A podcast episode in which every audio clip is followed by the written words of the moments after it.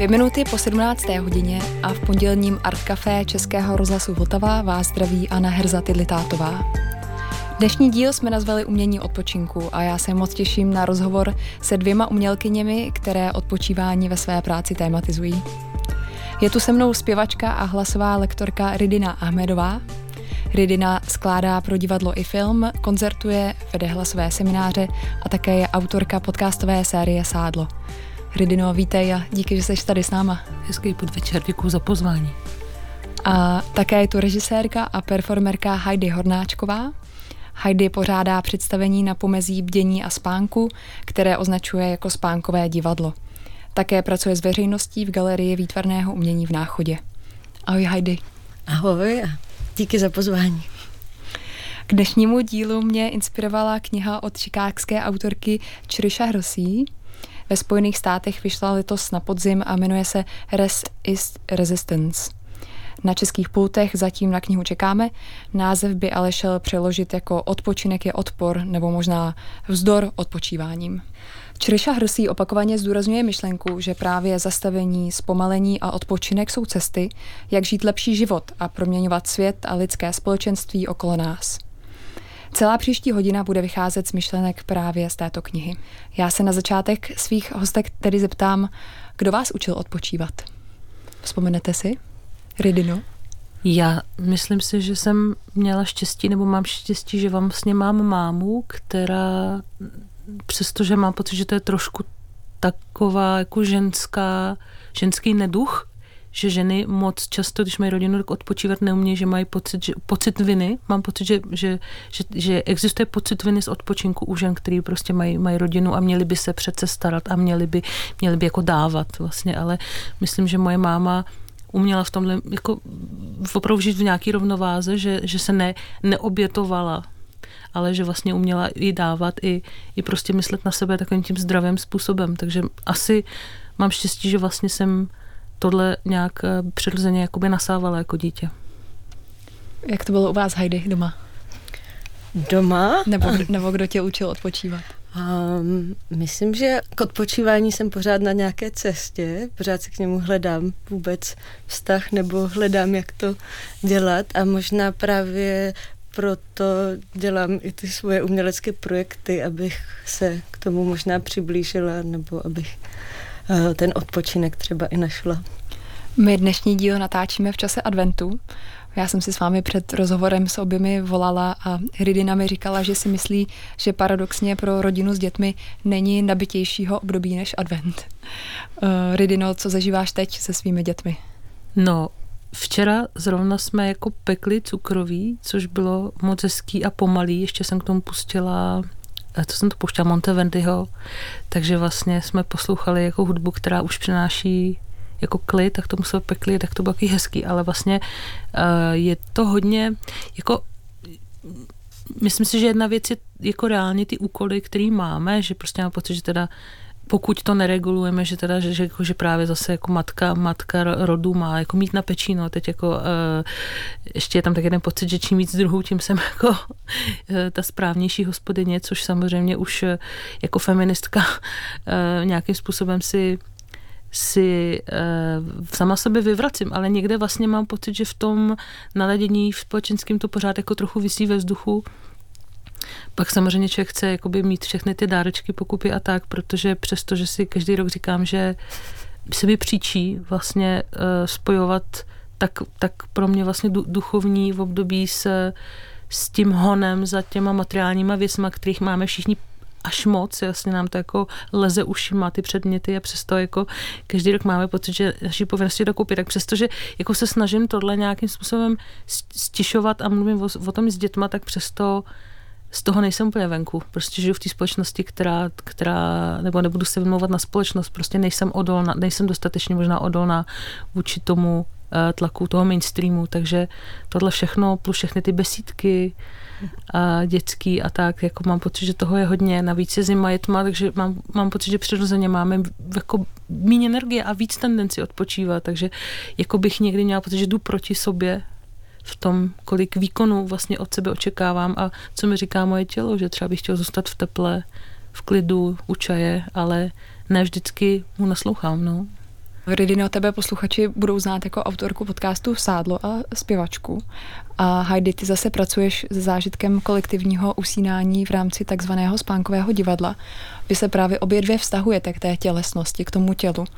Tak jak tohle souvisí? A máme třeba nějaký um, stud i nebo nějaké nepříjemné emoce spojené s odpočinkem a vlastně s tím, co to tělo potřebuje, ale my jsme hnáni do toho předvánočního výkonu. Jak, jak tohle vnímáte?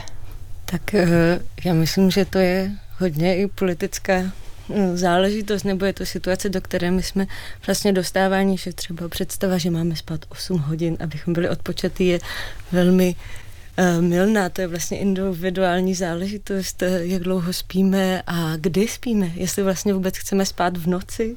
Jakou roli hraje tělo v tvé tvorbě?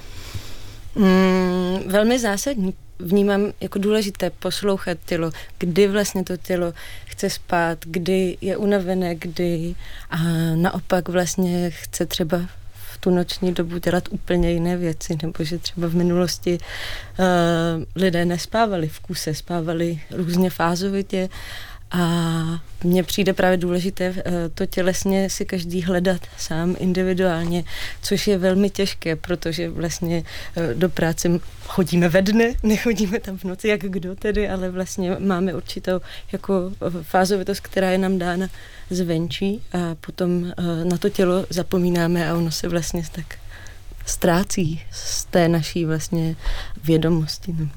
Hmm.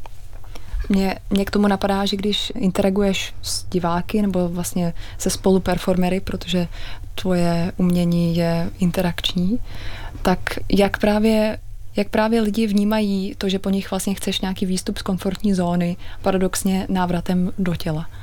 Myslíš, že v dnešní společnosti je tam právě nějaký blok? Jsme zvyklí být jakoby v tom digitálním, racionálním prostoru, tak třeba Určitě. vnímat tím tělem jenom. Určitě. A potom vlastně ono sdílená spánková zkušenost je něco absolutně atypického. To nezažíváme vlastně spánek nebo odpočinek je každého z nás velmi intimní záležitostí.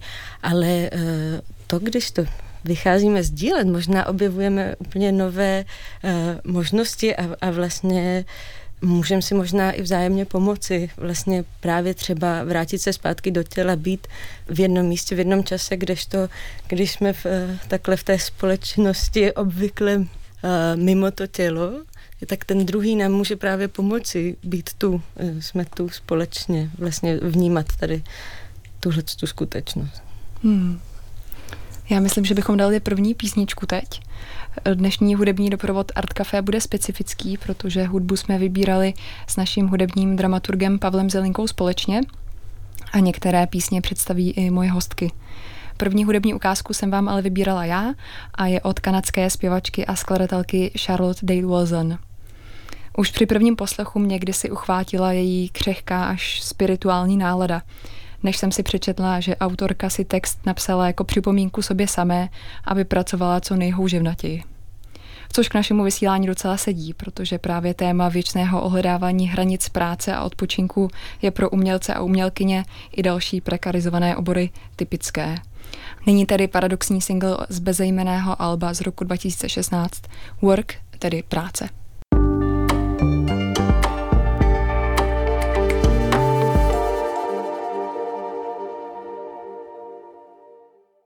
Dozněla skladba Work od Charlotte Daylozen a já vás vítám zpátky do studia Českého rozhlasu Vltava, kde dnes probíráme téma umění odpočinku. U, stolu, u stolu zde se mnou sedí spánková performerka Heidi Hornáčková a zpěvačka Ridina Ahmedová. Já se, preve, eh, já se právě teď na Ridinu obracím. Ridino, ty už skoro 20 let vedeš hlasové dílny pod hlavičkami organizací Hlasohled a Zpěvomat. Co se na hlasových dílnách učí? No, já jsem hlasohled založila před teda nějakýma už 17 lety a zpěvomat je jeden z projektů hlasohledu, ale já ty workshopy vlastně vedu mimo, mimo to, jako vedu je prostě na sebe, ne, ne, ne jako v rámci té neziskovky. Uh, to, co my děláme většinou, pokud učím jakoby uh, lidi, co přicházejí prostě, uh, mají různé profese, nebo já učím různě, učím třeba na školách, na, na DAMu, na HAMu, vedu občas nějaký workshopy a tak, ale když učím prostě lidi, co jen tak přijdou, protože prostě chtějí, tak ten základní celodenní vlastně pro, program se jmenuje Seznam se tvůj hlas a vycházím z toho, že v, v naší společnosti, která je tak strašně jakoby zaměřená na výkon a na dokonalost a na, eh, na to, aby to bylo dobrý, aby to dobře vypadalo, tak eh, se nám tím, a na hodnocení taky, tak se nám tím hodně vlastně eh, komplikuje cesta k, ke zpěvu, k tomu přirozenému zpěvu, který byl vždycky po staletí součástí, tisíciletí možná součástí vlastně našeho, naší každodennosti a kde vlastně nešlo o to, jak dokonale to zní, jestli to úplně skvěle ladí, ale o to, že ty lidi tím zpěvem sdíleli nějakou zkušenost, kterou prožívali, ať už to byly nějaké radostné události, eh, narození dítěte, svatba, nebo, nebo třeba i ty, ty bolestní když někdo umřel, nebo prostě šli branci, odcházeli, ty rituály vlastně byly, byly doprovázený velmi často v mnoha kulturách světa jako zpěvem společným nebo hudbou společnou, ale často tam byl i ten hlas. To, že jsme uh, hodně vlastně teď obklopení tou, tou reprodukovanou hudbou, která je vlastně uměle dotažená do dokonalosti, vlastně úplně stejně jako třeba filtry na obrázcích, je to umě, umělá věc, a my se s tím nutně srovnáváme a je to většinu toho, co slyšíme, tak nám to hodně vlastně komplikuje plus právě ten hodnotící aspekt všude vztah k vlastnímu hlasu. Takže to, co my děláme, je, že si že vlastně ta metodika, co si se tak jako vytvářím už fakt des, jako desetiletí, je, je zaměřená hlavně na to, aby jsme měli možnost se vrátit k tomuhle základnímu jako pocitu eh, nebo k, k, to, k té možnosti používat ten hlas jako něco, co primárně jako dává radost nám, nebo děláme kvůli sobě a to vlastně, co si o tom kdo bude myslet, je, může být jenom sekundární. Jo, samozřejmě můžu zpívat, jako můžu, můžu trénovat zpěv, chodit na zpěv a, a někam jako mít nějakou ambici, ale není nutný jako mít dokonalý projev, abych já měla z toho potěšení a takže snažím se jako by, to nějak si představit jako cibuli, že odloupáváme ty slupky, ty nánosy vlastně těch společenských musíš, nesmíš, ty nespívej, což jsou věci, které jsme často slychali, a vrát, vracíme se k, tý, k tomu prazákladu jakoby toho zvukového sdílení. Je to hodně jako skupinová věc, protože to, to můžeme prožívat jako velmi silné věci ve skupině, když zpíváme spolu. Součástí tvých workshopů je někdy i odpočinek v takzvané zvukové lázni. Eh, jak si představit zvukovou hmm. lázeň a jaké blahodárné účinky přináší? Jo, tenhle workshop dělám vlastně eh, jednou za rok, právě v době, kdy je to hodně hektický vlastně vždycky v adventu. Eh, a je to, je to taky opravdu hodně zpomalovací. Jako mám pocit, že snažím se tento zpomalení a ten klid a to, že teď nikam opravdu nespěcháme, tak ošetřit třeba i tím, že tam jsou jiní, že si nosím vždycky z domu taky různé lampičky a světýlka a vlastně tlumíme taky to velký světlo, kde je strašně na nás je vidět. Když už teda se tak brzo stmívá, tak si užíváme opravdu takovou jako atmosféru, ale hlavně to, co teda děláme, je, že Uh, máme sebou i jakoby karimatky a polštáře a dečku a část toho dne trávíme tak, že vlastně vždycky polovy střídáme se, že někdo leží a uh, vlastně přes den se třeba naučím různé techniky tak, uh, taky společného znění. Tak eh, to jsou pak různý, jako, různý, různý jako typy cvičení, ale užíváme si to, že někdo taky může zpívat nám, takže jsme chvíli jenom opravdu příjemcem, což právě mám pocit, že často furt jedeme, vy, vy, jako produkujeme spoustu výkonů, máme prostě denně, denně eh, k, k vykonání, tak tady jsme opravdu ty, co si lehnou, schouli se do tepla a jsme příjemcem, jako ještě zpíváme vlastně na základě různých vzpomínek a, a příběhů, který si sdílíme a vlastně je to hodně, hodně takový stišující. A potom i mám nějaký samozřejmě, protože si myslím, že to k tomu patří jako v, v koledy, který zpíváme, zpíváme v více hlasech, že mám pár kolet, který mi přijou skvělý v tom, že třeba ten trojhlas se dá naučit relativně snadno, takže to zase není o tom, že mám strach, že se mi to povede, prostě je v tom nějaký klid a zároveň to má velkou sílu, protože ty koledy některé uh, jsou silný, myslím si. No. Já jsem přemýšlela právě v analogii s tím uh, wellnessem, když je teď trend si dělat doma různý typy wellnessu, mm-hmm. jestli vlastně i tu zvukovou lázeň si člověk může zprostředkovat sám nebo třeba nějakým příbuzným. A to mě zase vedlo k myšlence, že během Vánoce potkáváme s, často s širokou částí rodiny, třeba nemáme úplně ze všema i společný témata, ale skrz třeba poslech nějaký hudby, představu si třeba z gramofonu nebo mm. nějakým takovým způsobem bychom se na sebe mohli líp naladit. Tak co, co si o tom myslíš? Myslím, já osobně si můžu říct svůj názor, tak si o tom myslím, že často je to nejtěžší. s těma blízkýma, protože vlastně tato zvuková nebo jakákoliv, jakýkoliv spočinutí vyžaduje velký pocit bezpečí a ten často není úplně snadný dosáhnout s těma blízkýma, se kterými nám, nás spojí dlouhá historie nejrůznějších, jako nejrůznějších eh, eh, epizod a vztahů a emocí. Jako často mně přijde, že právě třeba ta naše setkání jako ty, ty, na těch workshopech fungují právě proto, že ty lidi se neznají a nemají nemají tam žádnou zátěž. Jako. Takže si upřímně učí jsou rodiny, kde to jde, ale nemyslím si, že to je to nejjednodušší spojit se takhle vlastně v, tak, v takovéhle jemnosti a hlo, hlo, jakoby hlub, hlub, hloubce prožitku s těma nejbližšíma. Hmm. Pokud se to povede, to určitě moc hezký, ale možná bych ne, na, sebe, ne, na sebe nekladla to očekávání, že zrovna jako s nima by se mi to mělo povíst, možná prostě to mám za život někde jinde.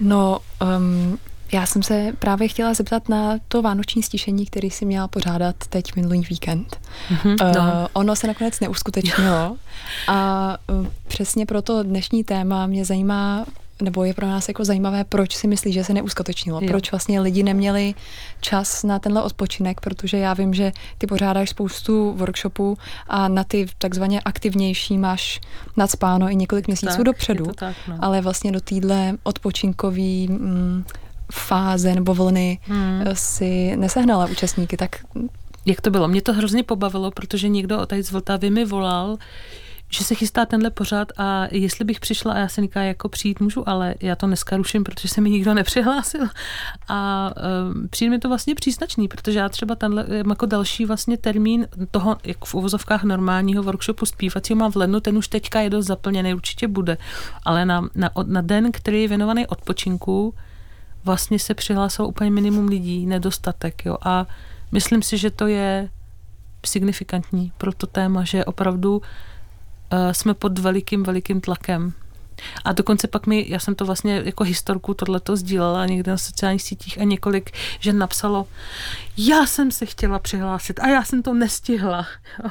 Že vlastně se ani nestihneme jakoby vlastně zaregistrovat, jo. Že a už vůbec ne třeba, nebo prostě je tam celý to nestíhám, nestíhám, nemám čas, eh, je, je, mám pocit, že to je téma dneška opravdu, že jsme prostě obrovský zahlcený, jak ta doba šíleně zrychlila vlivem, vlivem prostě technologií, nejenom asi, nebo i prostě všeho, vše je to, je to nějaká synergie více věcí, jo, ale přijde mi to příznačný a je to zajímavý určitě téma, ke zkoumání. Ještě poslední věc si můžu jenom doříct, um, jak se psala tu předchozí otázku, na ty emoce, co se nám pojí s odpočinkem. Já jsem si vlastně, což s tím souvisí, uh, vzpomněla to, jak když jsem měla malé děti, a zůstala jsem s nima sama, vlastně mám tři, tak ta nejmladší byla pro malinka, tak jsem si občas brala hlídání, abych mohla odpočívat, což je vlastně úplně proti všemu, co zase jako žena jsem měla pocit, že přece když si mám hlídání, tak musím pracovat nebo udělat nějakou práci, co jindy nestíhám, ale já jsem třeba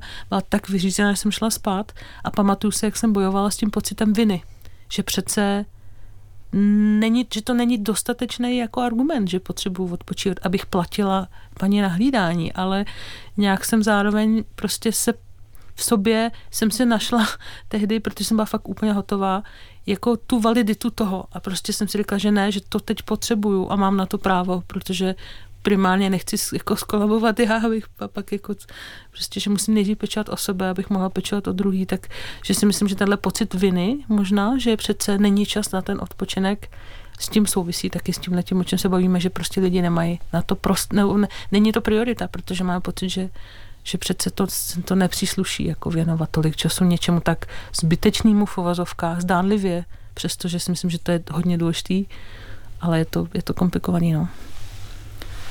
Já si myslím, že je pomalu čas na další píseň, eh, která má název Olej, ole a já bych tentokrát prosila právě Ridinu, aby nám ji představila. Tak co uslyšíme?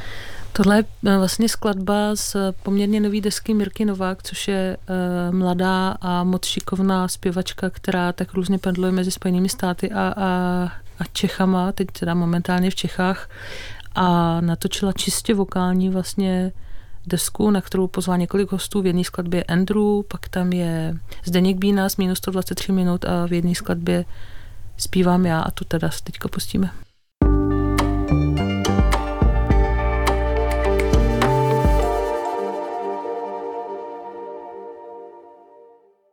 Posloucháte Český rozhlas Vltava, pořad Art Café o umění odpočinku, umění odpočívat. Slyšeli jsme skladbu Olejl Ole z Alba Mirky Novák – album, na kterém se podílela jedna z mých dnešních hostek Ridina Ahmedová. Uh, Ridino, my jsme se před písničkou bavili o různých emocích, které jsou zpěté s odpočinkem, ale um, také o tom, jestli vůbec lidé mají čas a chuť odpočívat v dnešní době.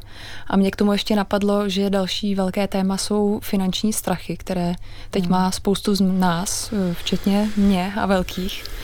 A v uměleckých oborech tohle ale vlastně není vůbec nic nového, ať se děje krize nebo ne. Um, nevíme někdy, jestli přijdou další zakázky a je těžké odmítat, těžké nenechat se zahltit a těžké si jakoby udržet ten vlastní čas pro odpočinek. Tak mě napadlo, jak s tímhle tématem zacházíš ty a um, co ti k tomu napadá. Já to nemám žádný jasný recept určitě, ale vlastně řeším to velmi intenzivně, protože jsem teda už jako dlouhý roky na volné noze jako umělec a zároveň uh, mám tři děti, takže ta kombinace toho úplně není ideální pro pravidelný odpočinek, ale opravdu si myslím, že není, že to je jedna opravdu z priorit, jako mít ten čas na tu regeneraci. Jo. Taky už jen přes 40 a vím, že že to je, jako, že, že neodpočívat je, je prostě šikmá plocha do, do problému. Ten existenční tlak je velký, ale mám pocit, že ho prostě líp zvládnu odpočata. Jakože, že jsem psychicky uh, stabilnější, mám víc nápadů, mám větší prostě rezistenci vůči vš, jako všemu, všemu třeba jako náročnému, co mi přijde do cesty. Takže to není vlastně luxus, mám pocit, že to je úplně přirozený základ jako mojí životosprávy. Mít jako dostatek času na, na, prostě na odpočinek.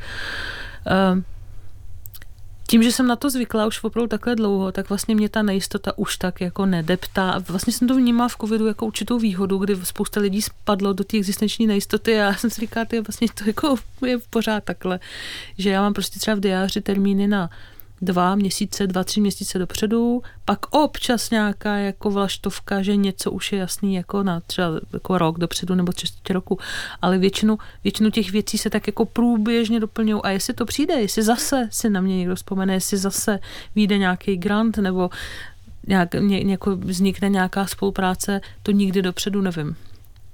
Takže je to, je to, je to velká nejistota, ale říkám, byla by sama proti sobě, kdybych se snažila tomu čelit tím, že se vyčerpám a jako komu tím pomůžu, nikomu. Já třeba dělám, já hodně pracuji v noci, když moje děti usnou a potom běžně a právě už myslím si opravdu, že bez výčitek dělám to, že ráno jako vypravím, nebo už si oni už jako se částečně vypraví sami a vždycky mě zbudí a něco je potřeba a tak a potom jdu spát a dopoledne vlastně moc jako nefunguju, ale o to víc třeba mám, já mám tu jako tu špičku vlastně v noci. Což mi přišlo taky zajímavý, že jsem četla knihu Proč spíme, že, že jsem pochopila, že to, že pracuji v noci, není jako moje a to, že jsem líná v uvozovkách dopoledne, není jako moje nějaká vada, ale že vlastně přirozeně jsou lidi, který, který fungují ráno a že ty skřívaní a pak ty sovy ještě, protože když lidi žili v tlupě, nebo aspoň ta interpretace v té knize je, že když lidi žili v tlupě, tak ty co ráno tak vlastně bylo ideální, aby pořád někdo byl zhůru a vlastně tu skupinu chránil. Takže někteří vlastně byli schopni brzo ráno stát a fungovat a jiní zase když tyhle už jako odpadaly, tak prostě byli týní. Takže to je vlastně jako zase nějaký atavismus, který nás jako přirozeně opečovává. Um, po, pojďme teď k mé druhé hostce Heidi Hornáčkové. Uh, Heidi, ty jsi studovala režii na katedře alternativního a loutkového divadla na Damu. Máš zajímavý příběh k tomu, jak jsi se k tématu spánku a událostem na pomezní bdění a spaní dostala. Mohla bys ho s náma sdílet? Já vím, že i v rámci své výzkumné práce se se právě věnovala tomu, v jakých cyklech eh, lidé spí, nebo co očekávat od spánku a taky mluvíš o tom, že spánek vlastně není nějaká eh, pasivní část dne, ale naopak, že ji vnímáš jako hodně aktivní. K tomu jsem se dostala teda až později, uh, protože um, Nejprve spánek byl u mě spojen hodně s, témat, eh, s nějakým proviněním nebo pocitem viny, když člověk někde usne. A právě během studií jsme hodně chodili do divadel, měli jsme vlastně nasávat uh, inspiraci a mně se neustále dělo, že uh, přišli jsme do divadla, já jsem si sedla, uh, teplé místo, večer, ideální prostředí pro spánek. Teď uh, začaly první věmy a já jsem naprosto přirozeně usnula. Potom jsem se probudila s neuvěřitelným pocitem viny a, uh, a ale zase jsem viděla část a potom jsem znova usnula a zase jsem viděla část představení. A nejprve jsem se to hrozně vyčítala, ale potom jsem si uvědomila, že to má neuvěřitelný potenciál, že mě se vlastně to, a zejména když jsme si o tom mohli uh, se spolužáky nebo kolegy povídat, co jsme vlastně zažili, kolikrát mě překvapilo, že um, najednou jsem mohla mít nějaký úplně jiný pohled na to, co, jak se mi to složilo, že i ty vlastně vzpomínky ne vždycky jako vědomé, vlastně nemusí být vždycky uh, musíme vnímat vše v celém čase, že vlastně tady ty uh, momenty vynechání nebo momenty spánku vlastně přinesly i nějaké moje vlastně střípky ze dne nebo z úplně jiných. A já jsem to představení třeba vnímala na mnohem osobněji, nebo měla jsem k němu intenzivnější vztah, vzniklo hrozně zajímavý formát a takhle vlastně já jsem se inspirovala k uh, tomu, abych se začala zabývat spánkem jako takovým. Ty jsi postupně začala pořádat i spánkové divadlo nebo spánkové performance. Mm. Tak um, co se děje během spánkového divadla? No, ono opravdu, já se tomu tématu věnuju hodně dlouho, jako 8 let a uh, dopracovala jsem se k formátu. Nejprve možná řeknu, jak to začalo, že my jsme začali dělat akce, které byly klasický formát, jedna hodina představení, bylo to víc takové taneční, a, ale začínalo to hodně brzo ráno, že museli diváci přijít e, v půl šestý nebo v šest ráno, anebo pozdě večer, bylo to nějak po půlnoci. A překvapilo mě, jak tyhle dva e, dva časy eh, prostě byly diametrálně rozlišný zážitek. Eh, vlastně ty, co přišli ráno, opravdu zažívali to, co já jsem chtěla. Tedy to jako, že oni usínali a probouzeli se a, a eh, vznikali jim jakýsi specifický věm, kdežto ti, co přišli večer, tak jako měli, tak byli i v náladě třeba, že si před tím představením dali nějaký večírek a potom vlastně to usledovali v kuse. A tak já jsem najednou si říkala, a tak mě, pojďme to dělat celou noc. Takže vlastně eh, v rámci toho spánkového divadla je to osmihodinová akce, která má velmi specifickou strukturu. Eh, ty akce jsou po každé proměnlivé, dějou se na jiném místě, eh, vždy mají teda 8 hodin, diváci jsou tam pozvaní přespání. Jsou to komunitní akce, nesmí být diváků více než 20, protože tam si myslím, že už se narušuje nějaká intimita, která si myslím, že pro to sdílení spánkové je zásadní. A, a vlastně tam společně spí, uh, usínají a probouzí se, eh, každý dle svého, ale vlastně vzniká tam jakási specifická spánková zkušenost, eh, kde ale vlastně v rámci té noci během těch osmi hodin probíhají různé akce. Mohla bys nám trochu popsat, jak to fyzicky vypadá? Já jsem se s tvojí prací setkala na festivalu Jinčí čin letos v létě, festival, který bych chtěla posluchačům tady moc doporučit mimochodem. Eh, vybavuju si, že tam byly různé polštářky, spacáky, květiny, asociují se mi slova jako nějaká měkkost, laskavost, něha. Uh, byl tam taky vlastně takový spánkový koncert, jestli si to vybavuju správně, nebo hudební doprovod po celou tu dobu. Takže uh, ty účastníci, účastnice se mohly buď opravdu rozhodnout jakoby jít spát, anebo si vlastně užívat nějaký to prostředí samotný.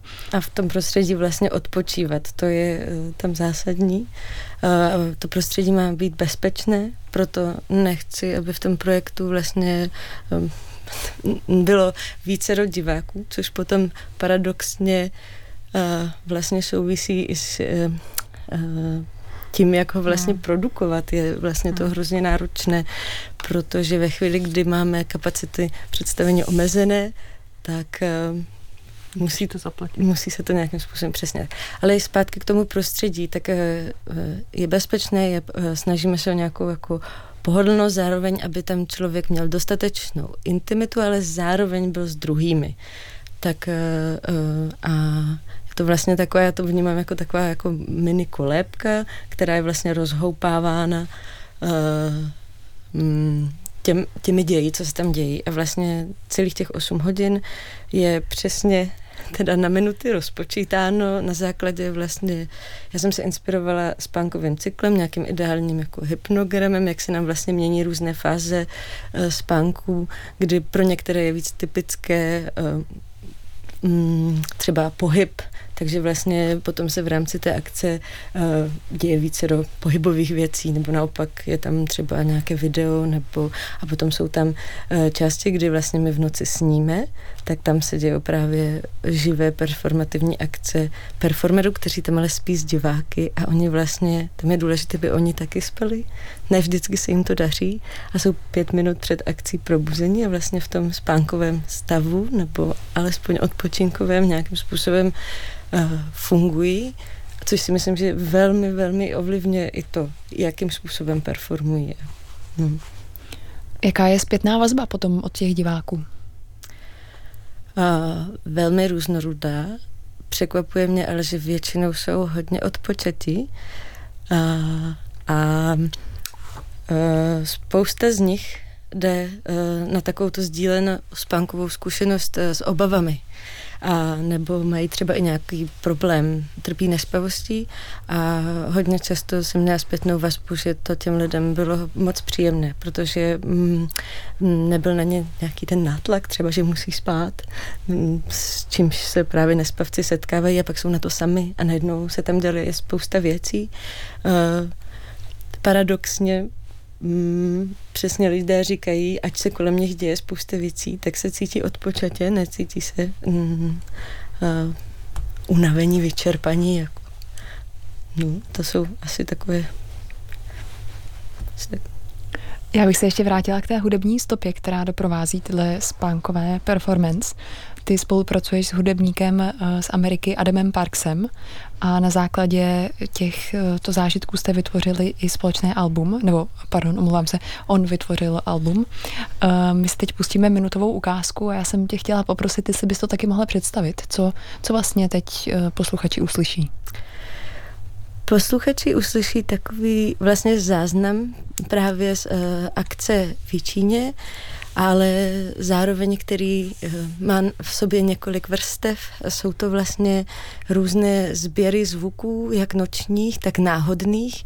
Vlastně pracuje to možná i s nějakou tematikou snů, které vlastně se nám z, bezdůvodně zjevují a nějakým způsobem uh, vytváří celek a tohle je vlastně uh, zvuk, který on vlastně v rámci té performance pouštěl a zároveň zpětně nahrál, tak je to takový vlastně cyklus.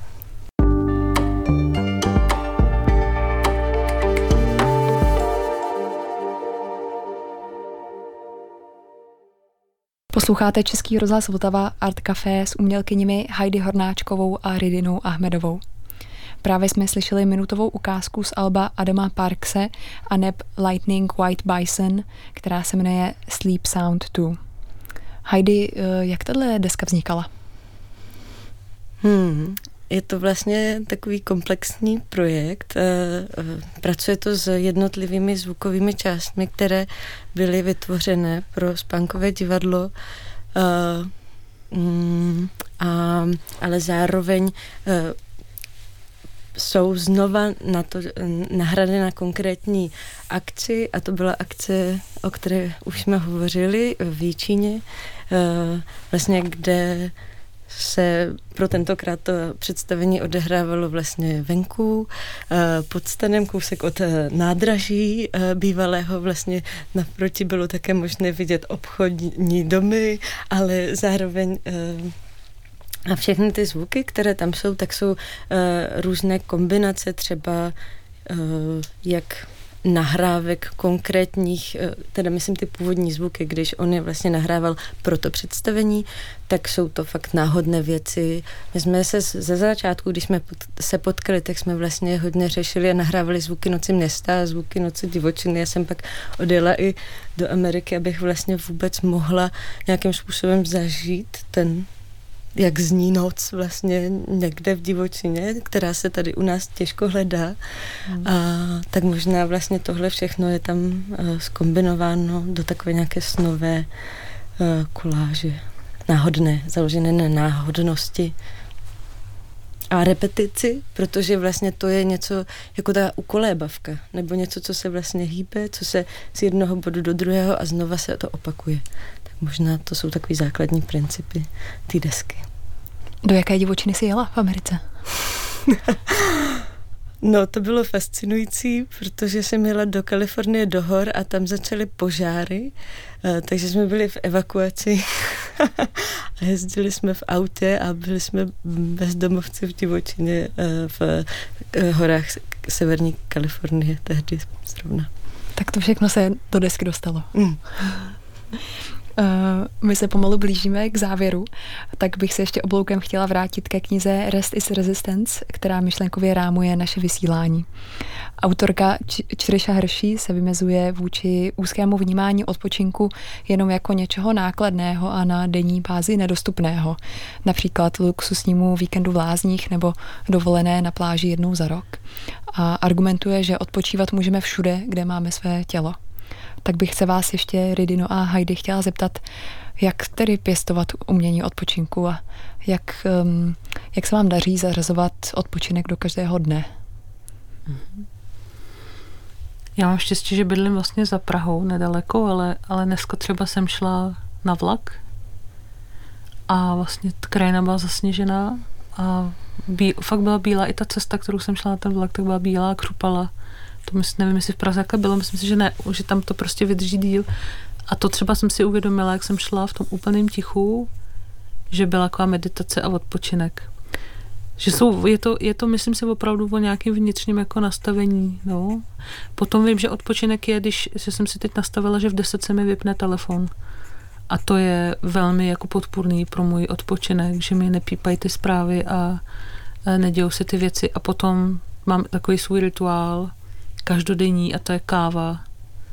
Káva sama v kavárně. Jako to opravdu je taková půl hodina, která vím, že děti vždycky, já ty jsi, jako vždycky někam odjedu, jako ne, nejde to moc doma, když mi právě děti různě jako eh, na mě trojhlasně mluví, to, to nezvládám, vždycky jako na chvilku aspoň odejdu, dát si to kafe, když se prostě useberu, tak to jsou taky moje momenty, no, a pak spánek, jsme dostatek spánku, myslím si, že spím jako nadprůměrně že prostě těch 8, já spotřebuju dát dost a, a myslím si, že těch 8, 8 hodin v průměru denně dávám. Heidi, jak se to daří tobě? Dostávat do, na denní bázi odpočinek do programu? Myslím si, že skrze dýchání, vlastně když eh, člověk občas se jenom na to soustředí, že vlastně, jak jsi, jsi říkala, vlastně my nic nepotřebujeme. Já myslím, že ten dech je hrozně úlevný. On vlastně opravdu rytmizuje a sklidňuje a, a možná místa, prostředí. Mm-hmm. Hmm.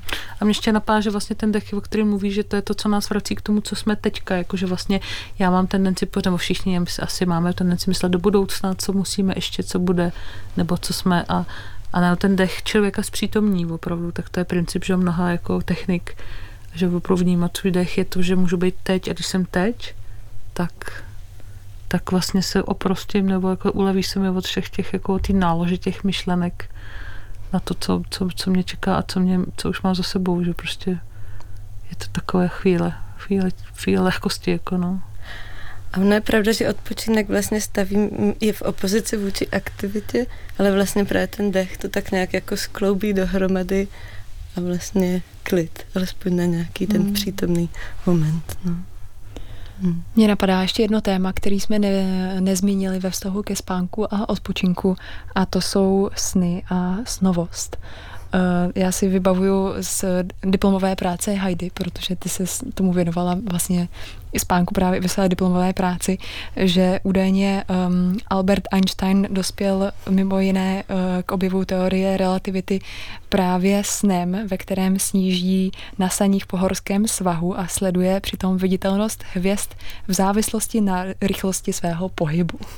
Tak jsem přemýšlela, jestli, uh, jak vlastně vy pracujete se s novým světem, jestli se nějak promítá do vaší tvorby a um, jestli třeba i proto ten dostat, dostatek hodin spánku, protože potřebujeme být dost vyspalé a vyspaní, abychom ty sny zaznamenávali vůbec.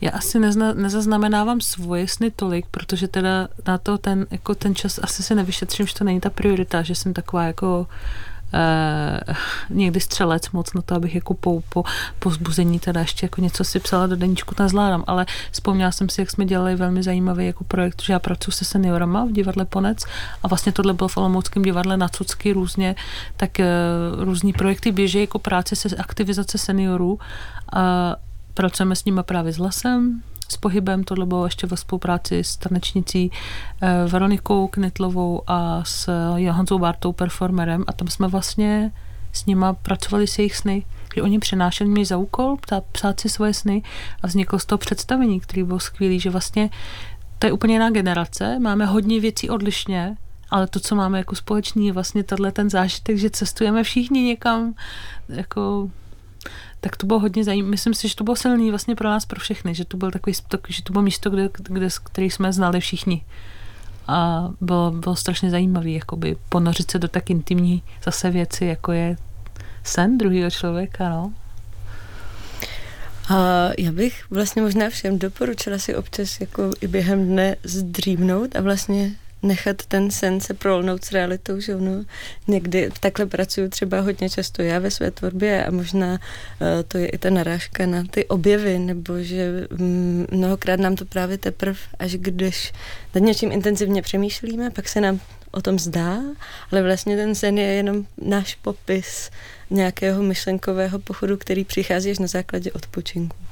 Tak uh, doporučuji během dne uh, si třeba prolnout tyto dvě reality. Díky moc. Máte na závěr ještě třeba nějaký finální doporučení posluchačům? Jako umělkyně zabývající se odpočinkem? Nebo něco, co byste jim vzkázali v tomhle adventním čase? Já si myslím, že péči v podobě odpočinku si opravdu zasloužíme všichni. A není to nic co bychom, za co bychom se měli cítit viny. Naopak je to i mám, myslím si, určitá zodpovědnost vůči světu okolo, že když my budeme odpočatý, tak, sem, tak se všichni budeme mít líp. Já nemám co dodat, je perfektní. No, naše Art Café pomalu končí a já moc děkuji svým dvěma hostkám, uh, Rydině Ahmedové, děkuji. Já děkuji za pozvání. A Heidi Horňáčkové. Díky moc. To bylo pro dnešek všechno. Eh, pokud vás naše vysílání zaujalo, doporučuji vám dohledat předchozí díly Art Café na našem webu vltava.rozhlas.cz, v aplikaci Můj rozhlas nebo jiných podcastových aplikacích. Moje kolegyně Hana Malaníková například natáčela díl Odpočinek v umění, který rozhodně stojí také za poslech. Se svými hosty rozebírá odpočinek v uměleckých institucích a dotkne se i zajímavého tématu ekonomie pozornosti. Dnes jsme také zmínili několik zdrojů a knížek a odkazy najde, najdete v článku na webu nebo v popisu podcastu. Na závěr si pustíme uklidňující zvuk deště v nahrávce Ernesta Huda zvané Rain. Přeji klidný večer a hodně odpočinku. Od mikrofonu vás všechny moc zdraví Anna Herza Tilitátová.